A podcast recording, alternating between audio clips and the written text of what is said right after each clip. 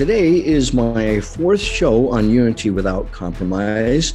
Uh, but before I get into anything, I want to first confess to you that I have been made aware uh, by certain important people in my life that I have not actually been myself on this talk radio. So today I'm going to try and actually improve on that and be my typical, normal, stubborn French self with all of my peculiarities.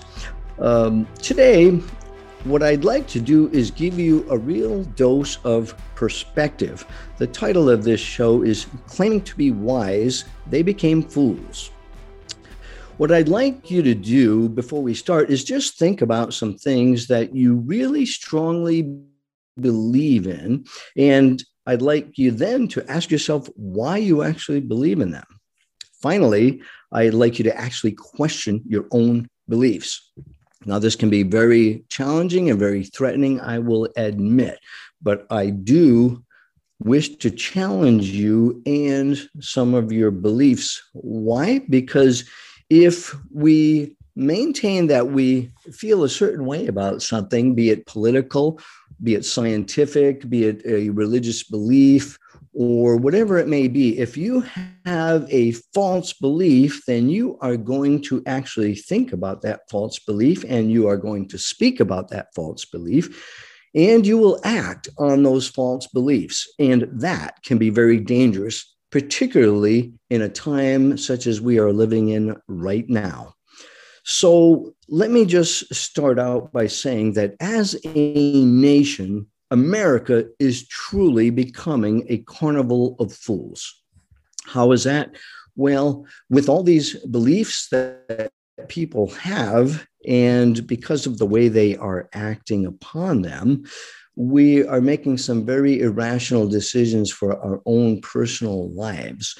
And we see it across the entire nation. We see a political system that is completely out of control because of their false beliefs when we claim to be wise and state that our knowledge is based on false facts, false data, then we truly have become fools. This is Unity Without Compromise with Dr. Steve LaTulippe on America Out Loud Talk Radio. Today, I suspect I will make some people at least uneasy and perhaps some of you angry because I might expose some of your own foolishness. What you think you know might actually be wrong. Today, I would like to appeal to every American. I don't care whether you're a patriot or a liberal, a Christian or a non Christian, male or female, young or old. It doesn't matter whether you're formally educated or whether you are very uneducated. You might consider yourself already to be a fool. I don't think there are many of uh, you out there who believe that, but I do believe there's probably a lot of people out there who think they really are wise. Now, the only way that foolishness can be reversed, and it can be reversed, is if we will only open our eyes to the truth. So, how do we determine whether we are a fool or actually a wise? Well, in theory, it's a very easy thing to do. In principle, we just have to get ourselves to question our own beliefs. And that's why I am asking you to do that today. Think about what you believe. Ask yourself, why do I believe it? And then question your beliefs.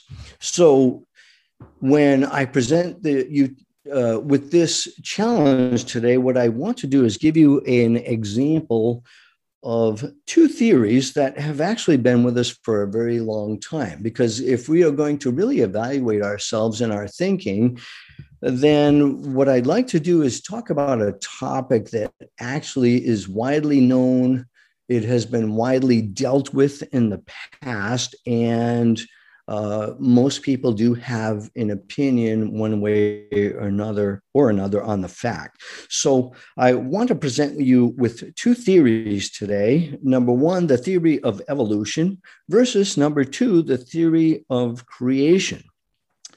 Now, when we approach a theory, you need to understand that a theory is a set of beliefs based on a set of data that has been evaluated to some extent. And based on that data, we have come to a conclusion that we think this is the way something works. So we have two camps uh, when we talk about the existence of the world and of life on the planet Earth, and some of you believe that there are Martians and other uh, extraterrestrial creatures out there.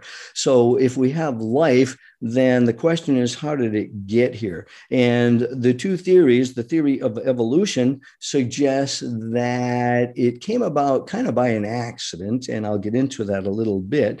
But others of you uh, maintain the theory of creation, and that would come from the Bible, uh, that God or a supreme being actually created the world out of nothing.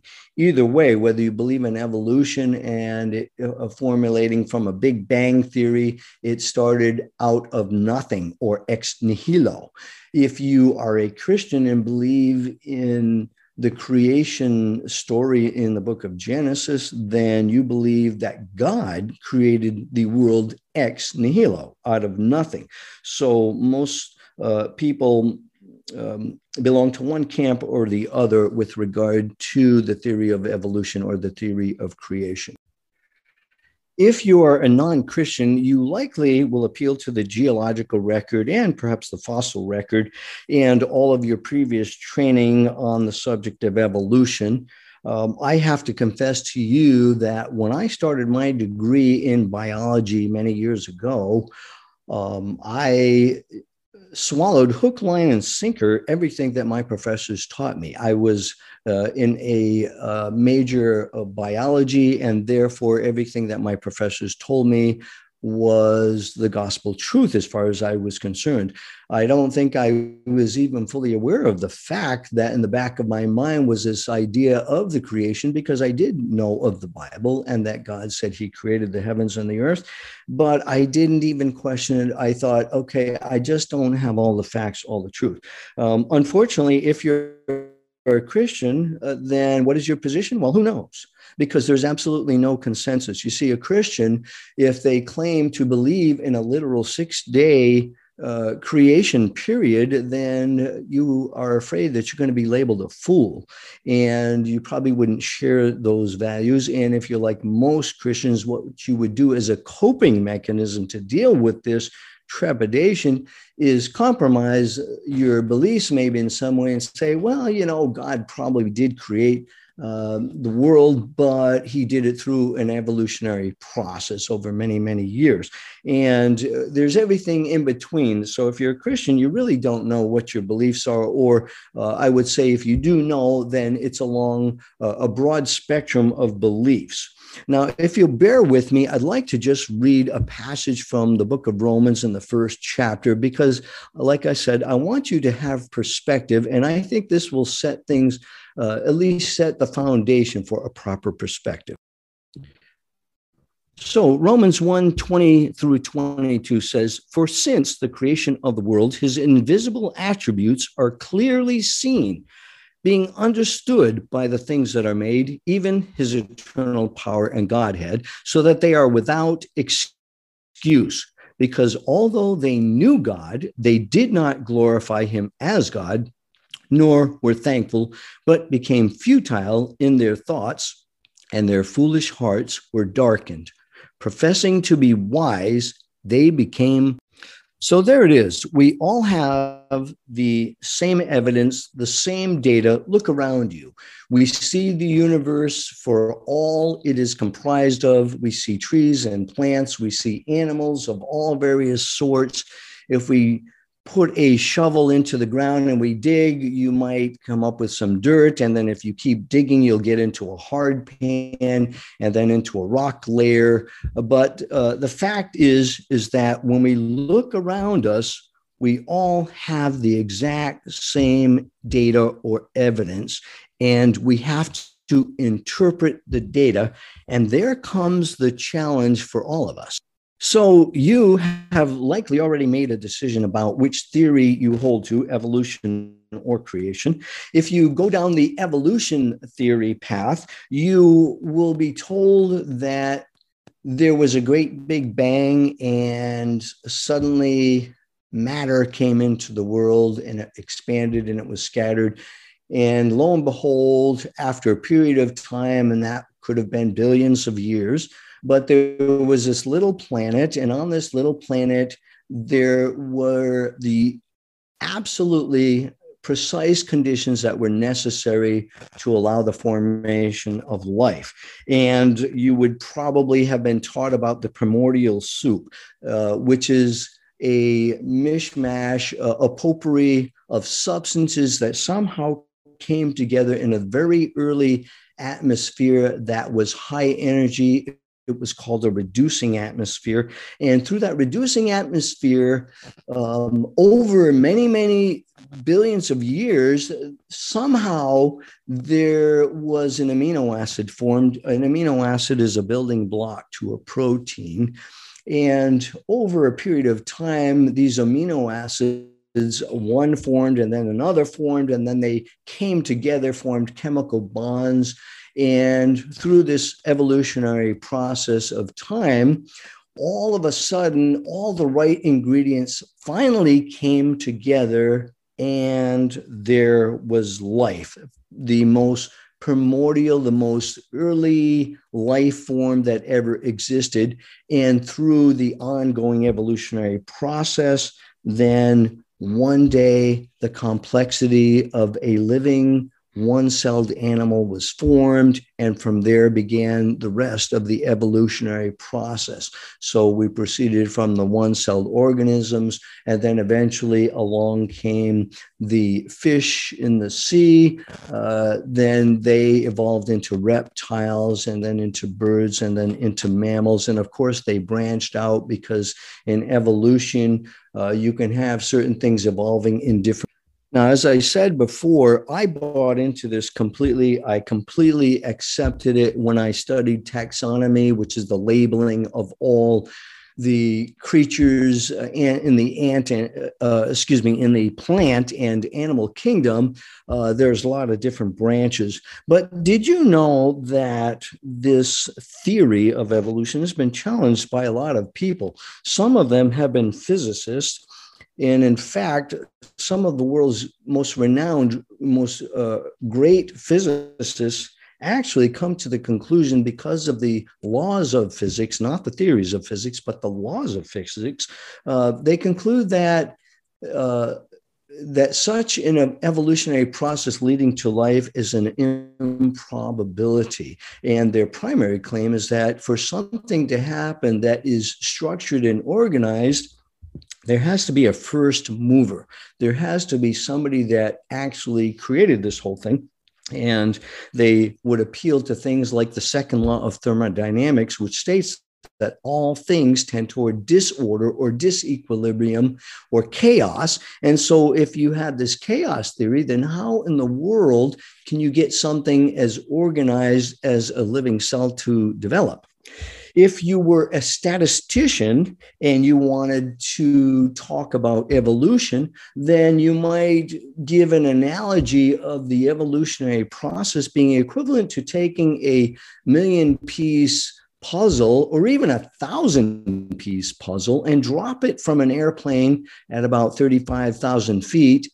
And what are the chances of all those pieces of the puzzle being put together as they hit the earth. Well, statistically, I am told, I have not looked at the calculations, but I am told that that is statistically possible given enough time. So there you have it. Now, so from a statistical viewpoint, it seems to be a, it seems to me a near impossibility that this could actually happen. But statistically, if you are a statistician, you say no, it is possible. Now, if we challenge evolution and that whole process from a biological perspective, then we've really got a, a big hurdle to overcome because that seems to have been disproven. You see, there was this idea, this theory of spontaneous generation that was entertained years ago. Many scientists said that life can actually come from non living matter because they actually observed maggots on some rotting meat and they said look these maggots just one day appeared out of nowhere and therefore if if you have the right conditions of heat and moisture and a source of uh, of of energy say from meat and under the right conditions you could actually have spontaneous life being formed where there was no life before Unfortunately, through the years, there were scientists who were trying to prove this, and there were scientists who were questioning it and trying to disprove it. And over the years, it was actually disproven. In fact, Louis Pasteur in 1858 came to the conclusion by doing very carefully performed experiments, he concluded that uh, life only comes from life.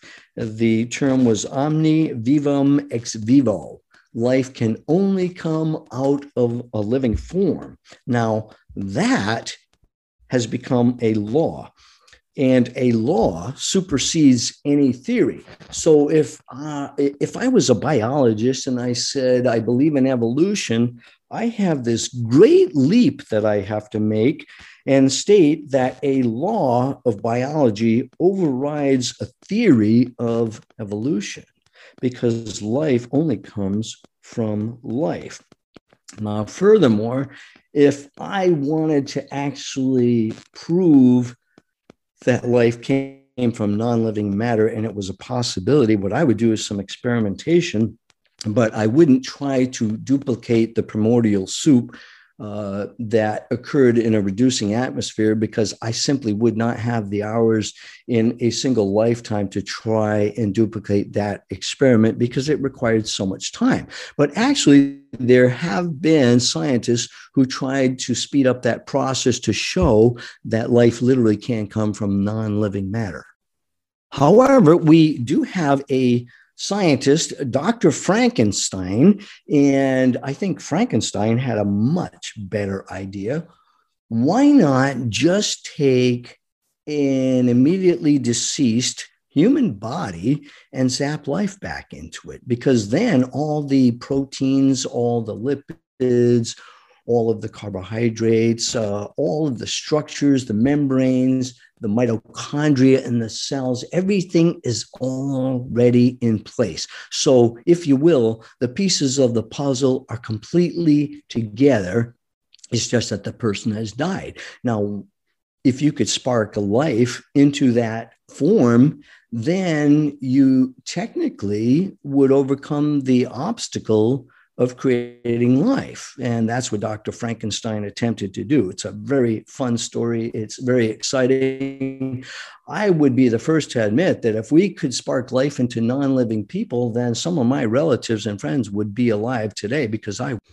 Unfortunately, Mary Shelley's Frankenstein is a story. It is a story of fiction and not fact. My topic today is claiming to be wise, they became fools. Now, some of you are hearing what I have to say today, and I can just imagine in your brain, you're conjuring up all kinds of arguments to throw at me. And I'm fully aware of that. And believe me, I have addressed the arguments uh, to a large extent with a lot of people, including myself. I have questioned my own beliefs. So before you get too vehemently opposed to me, um, let's just take it where you're going because what what you would appeal to is the hardcore evidence of science. I'm not considering some things. I haven't talked about some things. And if I would be talking about the right things, then you could prove to me this very day that I am a fool for believing in creation, possibly. Well, when we talk about science, then what we need to do, if we're going to discuss any kind of a scientific uh, experimentation, is that we have to we have to expose the scientific method. The scientific method is a series of steps that are taken to deduce a conclusion. And there may be three steps or six steps, depending on who you read. But the scientific method is a very precise methodology that we use to evaluate anything that we observe in the natural world and that we want to apply. So the scientific method goes like this. Step number one is that we make an observation. We look and we say, wow, if I plant this seed, this plant grows or this tree grows. And so I ask a question. Uh, that's step number two. What if? What about this? And then what I do do is I formulate a hypothesis. So I would say if I plant this seed in the ground that is warmed, and if I add water to it, then my hypothesis is that a plant will spring up and grow. And so, step one, observe. Step two, ask a question Can I plant a seed and make it grow? Step three, I form a hypothesis. I say, yes, I believe I could grow a plant. And then step four, I would conduct an experiment. And when I conduct an experiment, then I try to evaluate my hypothesis and judging the hypothesis is step five. So let's say I have a hundred different kinds of seeds. I plant them in soil and I water them and I expose them to a warm uh, environment and there is sunlight available. So all of a sudden, at different rates uh, uh, and different periods of time, these seeds sprout and they start to grow. And therefore, I evaluate my hypothesis and I say, yes, I can actually plant seeds that I've taken from the original plant, put them into the ground, water them, give them a little light, give them a little bit of nutrients in the soil, and plants will grow. So I have just formed a theory. I have just stated that my theory is that if I can plant something in the ground, then it will grow given the right conditions. Theories are actually derived from repeated experimentation. I just don't do one experiment, I do a lot of experiments. And then I observe and evaluate what happens, and then I come to a conclusion. And this is exactly what was uh, was being done by Charles Darwin, for example, in his theory of evolution. But what can you do if you are doing uh, or for, trying to formulate a hypothesis and you cannot exactly perform the scientific method? Well, then you have to look back at the data, make a hypothesis based on what you see, based on what you think, uh, based on the question that you ask. And the question is, is evolution a possibility? And what Charles Darwin said is that, well, if it was, then it was a very gradual process over billions of years. And what I would expect to see is all the intermediary species that evolved slowly along the way. And Charles Darwin himself gave himself an out and said, I may be wrong if I do not and cannot find the intermediary forms between the species that we see today, then my theory of evolution is blown apart. It is wrong. And in this day, I'm not sure if you're aware of it, but Darwinian evolution has been really thrown out the window because we have never found any of the intermediaries. So, having said that, let me challenge one of your beliefs. What is science? This is a very key point for anyone. We must realize that science is nothing more than observing what God has done and putting it to good use. When I talk about science, all I'm talking about is what I am observing in the universe what God has already done, and I evaluate it, and then I try to put it to good use. And the way that we put it to good use in medicine, in any scientific research, be it physics, uh, like sending a rocket ship to the moon, we have to use the scientific method to prove that certain things in our world can be manipulated and used for good or for evil because you have both. But do we have evidence to support the creation theory? Because remember, creation is also a theory. How can you prove creation based on the scientific method? Well, you'd have the same problem that Charles Darwin had. But remember, we all have the same evidence. Now, if you go into the book of Genesis, the early accounts, uh, what you'd find is a literal six day creation. Is that possible? Well, I don't want to answer that question right now, but let's just take a look at some of the evidence that we see. What about the dinosaurs? Now, everybody agrees dinosaurs existed because we have seen their skeletal remains, the fossil remains, and we know that in fact they did exist and they were extremely large creatures. And uh, now they're gone, they are extinct. What exactly happened? I believe that this can be explained in the uh, first chapter of Genesis, Genesis chapter 1, verses 6 through 7. Now, in the Genesis account, there are six days of creation listed. And on the first day, there was light. And by the way, that was before the sun, moon, and stars were created. And on the second day, uh, we read this then God said, Let there be a firmament in the midst of the waters. Now, a firmament is a space, an atmosphere.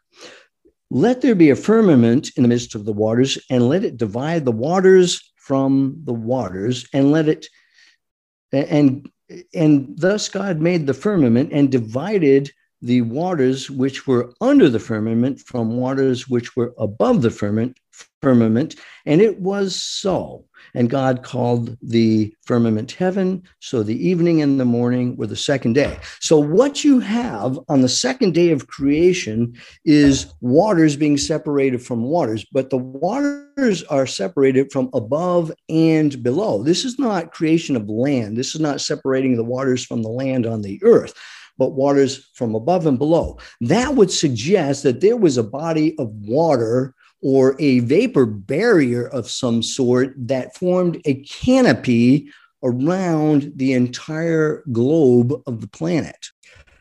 So, what significance might this have? Well, uh, it would suggest that if we had a a, barrier, a vapor barrier, then the ionizing radiation of the sun would be greatly reduced. And we know that solar uh, radiation is what causes the aging process. That's the best theory that we have on the aging process right now.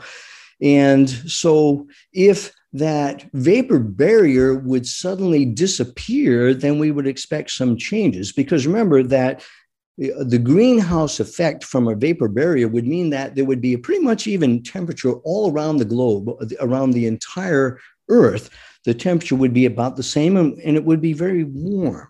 And therefore, the dinosaurs would thrive and do very well. And remember that a dinosaur is a reptile, and a reptile continues to grow, increase in size throughout its lifespan. And that is true today, just as it was in the time of the dinosaurs when they existed.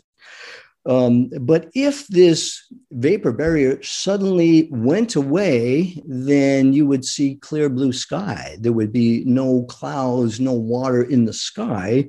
And so that vapor barrier would be gone. And did that happen? Well, I would suggest that it did.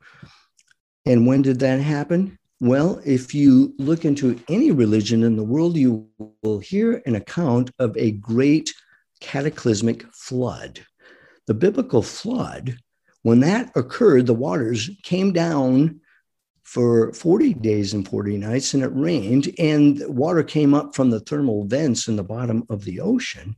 And if that happened there would be a cataclysmic change so rapid that you would expect to find a sudden change in temperature that is away from the tropical region, uh, it would become extremely cold almost overnight, practically, just as this was happening. And so, do we have any evidence of that actually happening? Well, yes, in fact, we do have scientific evidence. In northern Siberia, which is northern Russia, there have been found fully intact, that is, not just a fossil record, but fully intact frozen woolly mammoths, and in the digestive tract, and, and in a few cases in the mouths of the woolly mammoths, are found tropical plants. How did tropical plants get into northern Siberia? Well, this might actually explain that. Uh, the woolly mammoths, everybody knows they exist. In fact, some people, uh, I had read that you could actually dine on a woolly mammoth steak. It would be extremely expensive, but they were so well preserved that they could study them uh, at great length. And then, if the vapor barrier all of a sudden went away, as in from a cataclysmic flood, then all of a sudden you would see a change in the lifespan of creatures, and therefore reptiles would no longer grow large because they would die from the aging process and the cold temperatures that were now being uh, f- formed on the earth all of a sudden would not allow for such large reptiles because large reptiles are not thermophiles they are cold-blooded creatures. They require heat. Anyone has uh, that has lived has seen uh, the snakes on, on, the side of a road soaking up the heat at the end of the day and if you see a reptile in cold weather they they can barely move so dinosaurs became extinct. But everyone knows that dinosaurs existed. And I would suggest to you that dinosaurs did exist when man existed on the planet Earth. In fact, that is described very well in the book of Job in chapter 40. Go there and read about it. So, uh, despite all of this, many professing Christians simply no longer believe the Genesis account because we have advanced in our science. We we worship the God of science and we forget that science is nothing more than observing what God has done and putting it to good use. This is Unity Without Compromise on America Out Loud Talk Radio with your host, Steve LaTulippe. I am trying to give you a dose of perspective today. Be aware that I did write a book called Unity Without Compromise, a biblical basis for Christian union. That is available on the America Out Loud bookstore as well as Amazon. You can find it on eBay and on Barnes and Noble. I would encourage you to check it out. We'll be back in just a moment.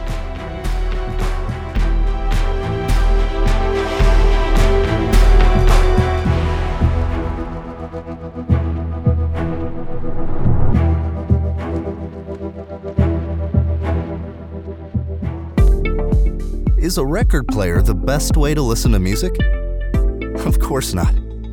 So, why are you still taking vitamins that haven't been upgraded since the 1930s?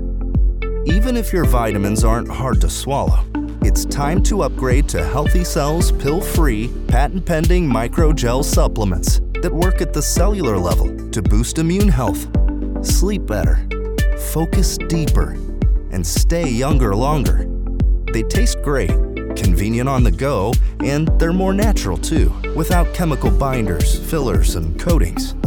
Go to healthycell.com and use code OUTLOUD for 20% off your first order of any product. That's healthycell.com, H E A L T H Y C E L L, and use code OUTLOUD for 20% off.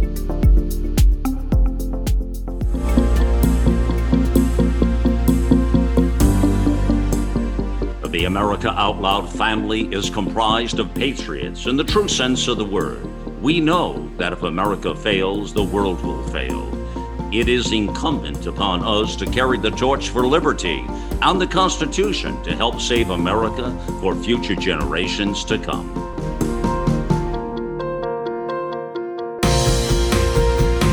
AmericaOutloud.com. It's a fight for the soul of humanity.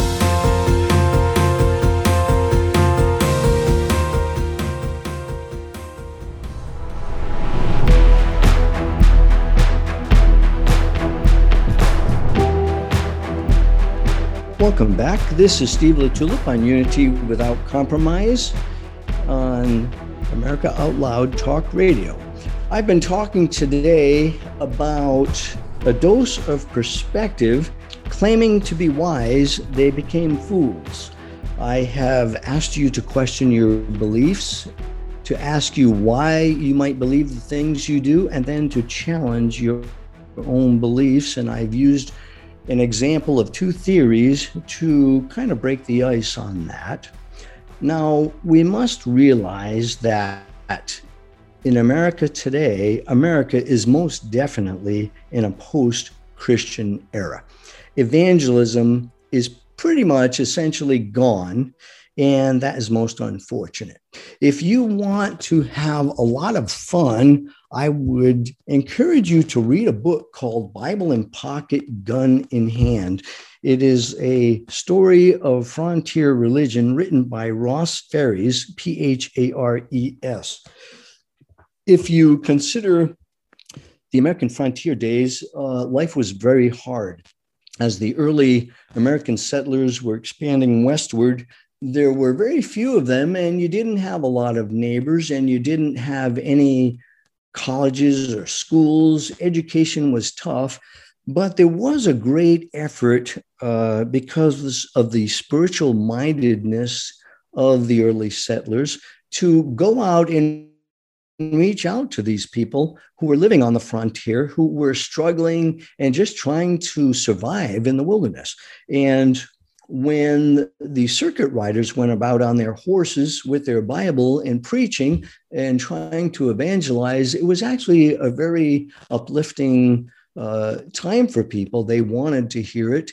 And it was a goal of the early ch- churches that settled in America, regardless of what denomination. They went out and tried to ensure that everybody had a Bible. Everybody was uh, was uh, availed a Bible study or a Sunday school. There was a great movement uh, to try and spread Christianity, and there was a very good reason for that uh, proceed a few hundred years. And what do we have now? We have a church that is so diluted that it has become powerless and meaningless. False teachers have infiltrated the church.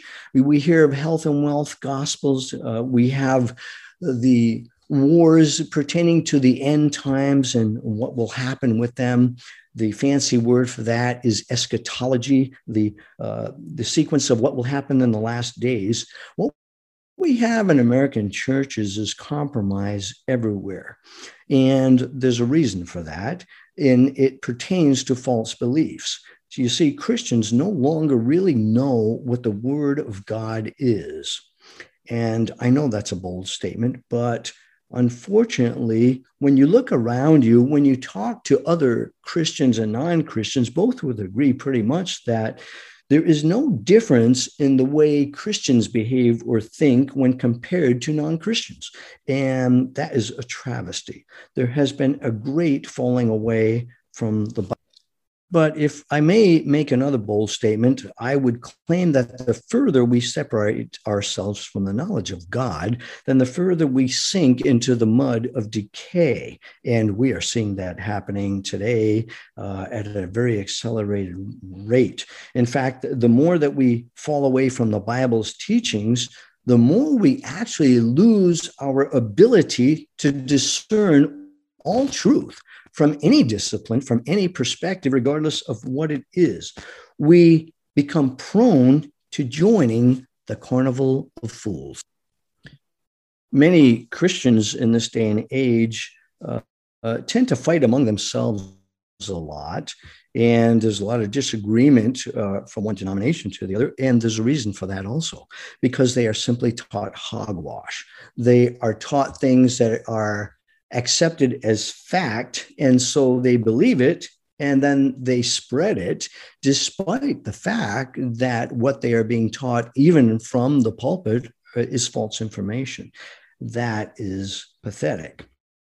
If you go into the New Testament, there are three little letters written by the Apostle Paul, and those three letters are called the pastoral epistles. The word pastor is the French word pasteur, which means shepherd. And these three letters are called the pastoral epistles because Paul is writing specifically to the leadership of the church, to the elders who oversee something called sound doctrine.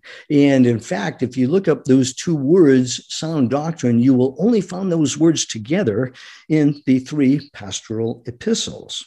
So, sound doctrine is extremely important. And if you don't have it, then you have no basis for anything. And I realize that there are people out there who say, well, doctrine is not so important. It's just uh, we, the need for love and community, and we join together based on that. But the absolute truth is that if you have no sound doctrine, then what you have is a mishmash, and the Bible becomes just a nice little book to read that really has no significance whatsoever. And I would want to caution anybody who thinks that they can change the word of God and get away with it because the Bible gives us several very severe warnings. And if we don't give heed to that, we are on very serious ground. In Deuteronomy chapter 4, verse 2, Moses is speaking and he's teaching the Israelites about the statutes and judgments of God. And he tells them, You shall not add to the word which I command you, nor take from it, that you may keep the commandments of the Lord your God, which I command you. I don't know about you, but those words kind of scare me. But that's the Old Testament. And so some of you Christians might actually be saying, well, you know, that doesn't pertain to us anymore. We are living in the New Testament times under the new covenant. And that is a true statement. But if you want to talk about changing the word of God, adding to it and taking away from it, uh, all you have to do is get on a topic about the book of Revelation. This is where the end times or the last days are discussed. And there is no other book in the Bible when Christians distort things, add to them, and take away from them uh, compared to any other book in the Bible. However, if you go to the very last chapter of the book of Revelation, that's in chapter 22, we read the most scary warning that I have ever read anywhere in the Bible pertaining to adding to or taking away. And here is that warning Revelation chapter 22, verse 18 through 20 says, For I testify to everyone who hears the words of the prophecy of this book, if anyone adds to these things, God will add to him the plagues that are written in this book. And if anyone takes away from the words of the book of this prophecy, God shall take away his part from the book of life, from the holy city, and from the things which are written in this book. He who testifies to these things says, Surely I am coming quickly. That is a very scary warning. And yet, Christians so easily make up their own stories when they discuss the book of Revelation. Most Christians don't even realize that the word Antichrist is not even in the book of most Christians don't understand that there have already been many antichrists, and the Apostle John alludes to those very directly in his letters. So, is there an antichrist involved in the end times? Yes, there most certainly is, but he is another antichrist and he will be a severe antichrist. But we must be very, very careful not to add to or take away from the word of God because the warnings in scripture are very severe. Now, why in the world would anybody fall away from the Bible or change the Bible if you're a Christian? The answer is the same as the non Christian who would choose to reject God's. The answer is because of our pride. If you have been taught something that is not so and you refuse to let go of what you've been taught, it's because of pride. If you look around you and see the evidence of the creation and reject it and say, no, it happened some other way, your presupposition is wrong and you reject the truth because of pride. And that's exactly what Paul states in the uh, first chapter of Romans. You see, we further fall away from truth when we deviate from the Bible when we don't know what the Bible says. Now, I did mention at the start of this show that I would challenge you and perhaps intimidate you a little bit. And I probably ruffled a few feathers by now, but I want you to think about something that perhaps we can all agree on. And that would be the death angel. Everyone has heard about the death angel, how the death angel uh, actually went and destroyed the firstborn of every Egyptian male, be it human or animal. The death angel killed every one of the firstborn males. Uh, it, um, I have found uh, in the past that virtually everybody agrees with this statement. However, I would disagree with that. If you get into the book of Exodus, chapters 11 and 12, look in there for yourselves and try to find the death angel. It is not there. See, the death angel is a myth, but you who profess to be Christians, who profess to know the Bible, would say that the death angel is a fact your thinking is wrong, your beliefs are wrong. And if you have talked about the death angel at any time, you are spreading a false teaching. On the other hand, I've already mentioned to you that in the 40th chapter of the book of Job, and by the way, Job is the oldest book uh, historically in the Bible, and it was written uh, in the patriarchal times, that is, in the very early times of Abraham or, or Isaac and Jacob, and around those times, and probably earlier than that. We cannot determine a date but we know that it was written in very early times. And in chapter 40 of Job, we hear a full, accurate description of Behemoth, which is a dinosaur, similar to Brontosaurus or Apatosaurus, or uh, one of the new names given some of the largest uh, grazing dinosaurs of old. And we do have those in the fossil records, so they were there. But the problem is in Job chapter 40, there they are. God is speaking to Job and he says, Look around you. And he's talking about uh, different creatures that existed in the world, such as lions and different birds and uh, mountain goats and the wild donkey, ostriches, wild oxes, horses, various animals are mentioned. And there's also a mention of things that existed in nature uh, pertaining to the creation. And God is saying, Look, Job, look around. You see these creatures. Can you explain to me how this happened, how that happened? Who sent the wild donkey free, for example? And we have domestic donkeys and we have the wild ox and domestic oxes.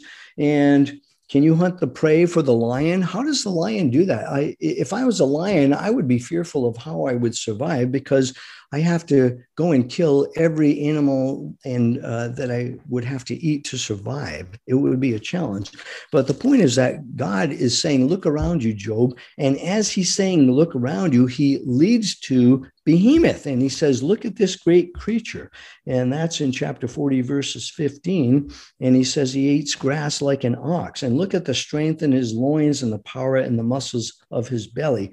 He bends His tail like a cedar. So there is a great description of a dinosaur, a huge reptile that no longer exists. But let me really challenge you here, because when you get to chapter 41 in the book of Job, what you read about is a dragon. Now, the dragon is considered to be a creature of mythology. A fire breathing dragon is a lot of fun. We have Puff the Magic Dragon, we have dragons uh, in a lot of Eastern mysticism, and we it is a symbol. Um, sometimes a symbol of evil, a symbol of mystery, a symbol of possibly wisdom. But in chapter 41 of Job, God says to Job, look at Leviathan. And he spends the entire chapter on Leviathan, which is a dragon, and he describes an actual fire breathing dragon. He sneezes forth light, and his eyes are like the eyelids of the morning. Out of his mouth go burning torches. Sparks of fire leap forth. Out of his nostrils, smoke goes forth as from a boiling pot and burning rushes. His breath kindles coals, and a flame goes forth from his mouth. Now, that is a description only partially described to you, but a description of a real fire breathing dragon. So, where did this picture, this imagery of a dragon come from?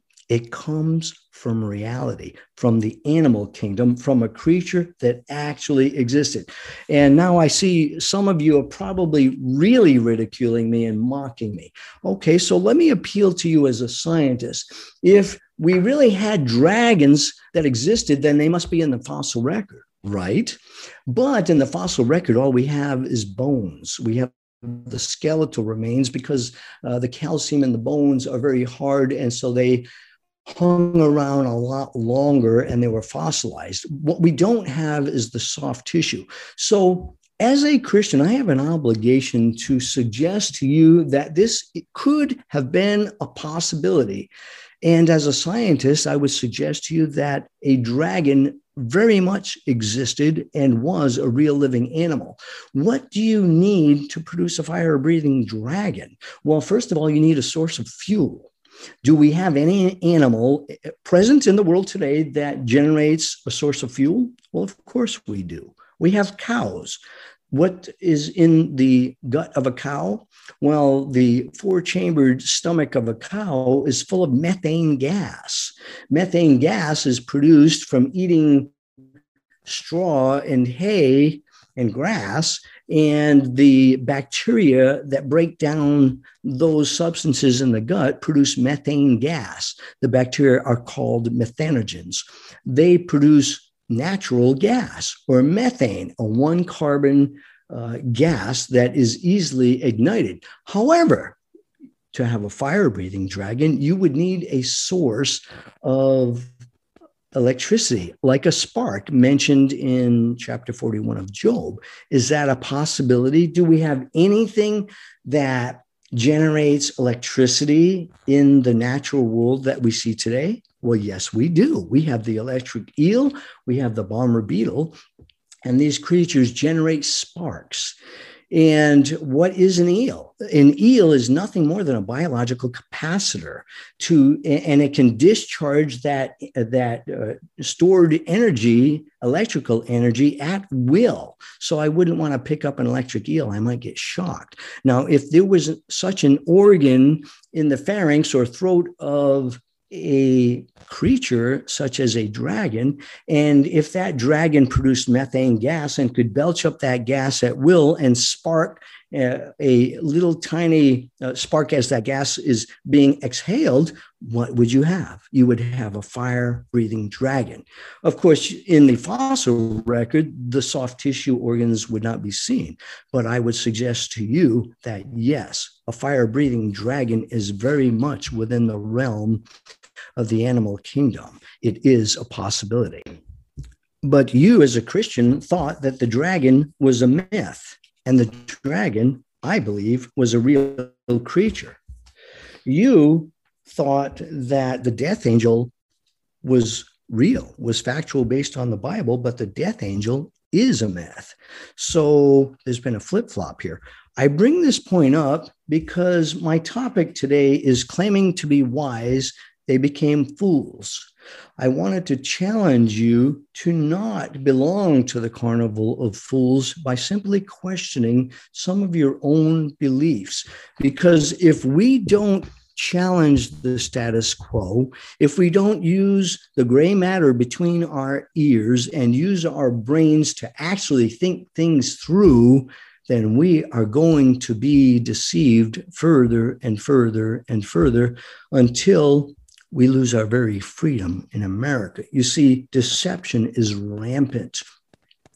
And when people are deceived and they don't think, then they start believing what they hear repeatedly. Now, you have heard many things pertaining to this viral pandemic is the virus real? Yes, it is. But what are the real facts about this? Why are you allowing yourself to be controlled by things that are not true? You have to question your beliefs and then you have to rethink things through. Remember, the pursuit of wisdom always begins with humility. Pride always negates wisdom. The first thing we have to do is approach life with a little bit of humility. We must also understand that the fear of the Lord leads to wisdom. That is the Bible. We must return to the Bible. We should not fear man. We should not fear a virus. We should not swallow hook, line, and sinker that which is not true. And in order to make a right decision, we have to know something about God. Wisdom is a choice, but it comes only from God. I have said many times common sense is truly a gift from God. Worldly wisdom is actually foolishness, but there is always a choice to be made, and we have to make the right choice. So, today, I hope that I have just sparked in your mind a little bit of doubt about what you might believe. I hope that you will now question things a little more deeply about what you are actually being told. And it doesn't matter if it was in early childhood or if it was this morning. Question what is claimed to be factual and true because you might find out just the opposite. And if you doubt, doubt can be a good thing. There's no problem with that. Be humble enough to search the truth out. And when you take a stand, try to be wise in taking a stand for the right thing. This is Steve LaTulippe on Unity Without Compromise on the America Out Loud Talk Radio Show. Thanks for joining me today. This is a place where truth is esteemed where God is revered and where true patriots gather to make a wide path for truth and righteousness and to expose the carnival of fools who oppose truth and who try to influence us. Next week, I will take this a step further, and what I would like to do is expose the most destructive force in our nation today. So brace yourself. I suspect it's not what you think, but I claim that it is true. Meanwhile, if you think you know something, think again.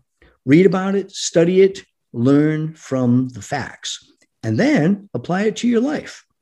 Of course, the best place to begin seeking perspective is in the Bible. Whether you're a Christian or not, there is much benefit to it read the book of, of Proverbs, 31 chapters, read it on a 31 day month, one chapter a day, it will change you forever. And if you haven't read the Bible, realize that you're lost. If you have read it, then start living it and let your life be a gift to your fellow man. Do good and make the world a better place. Until next time, adieu.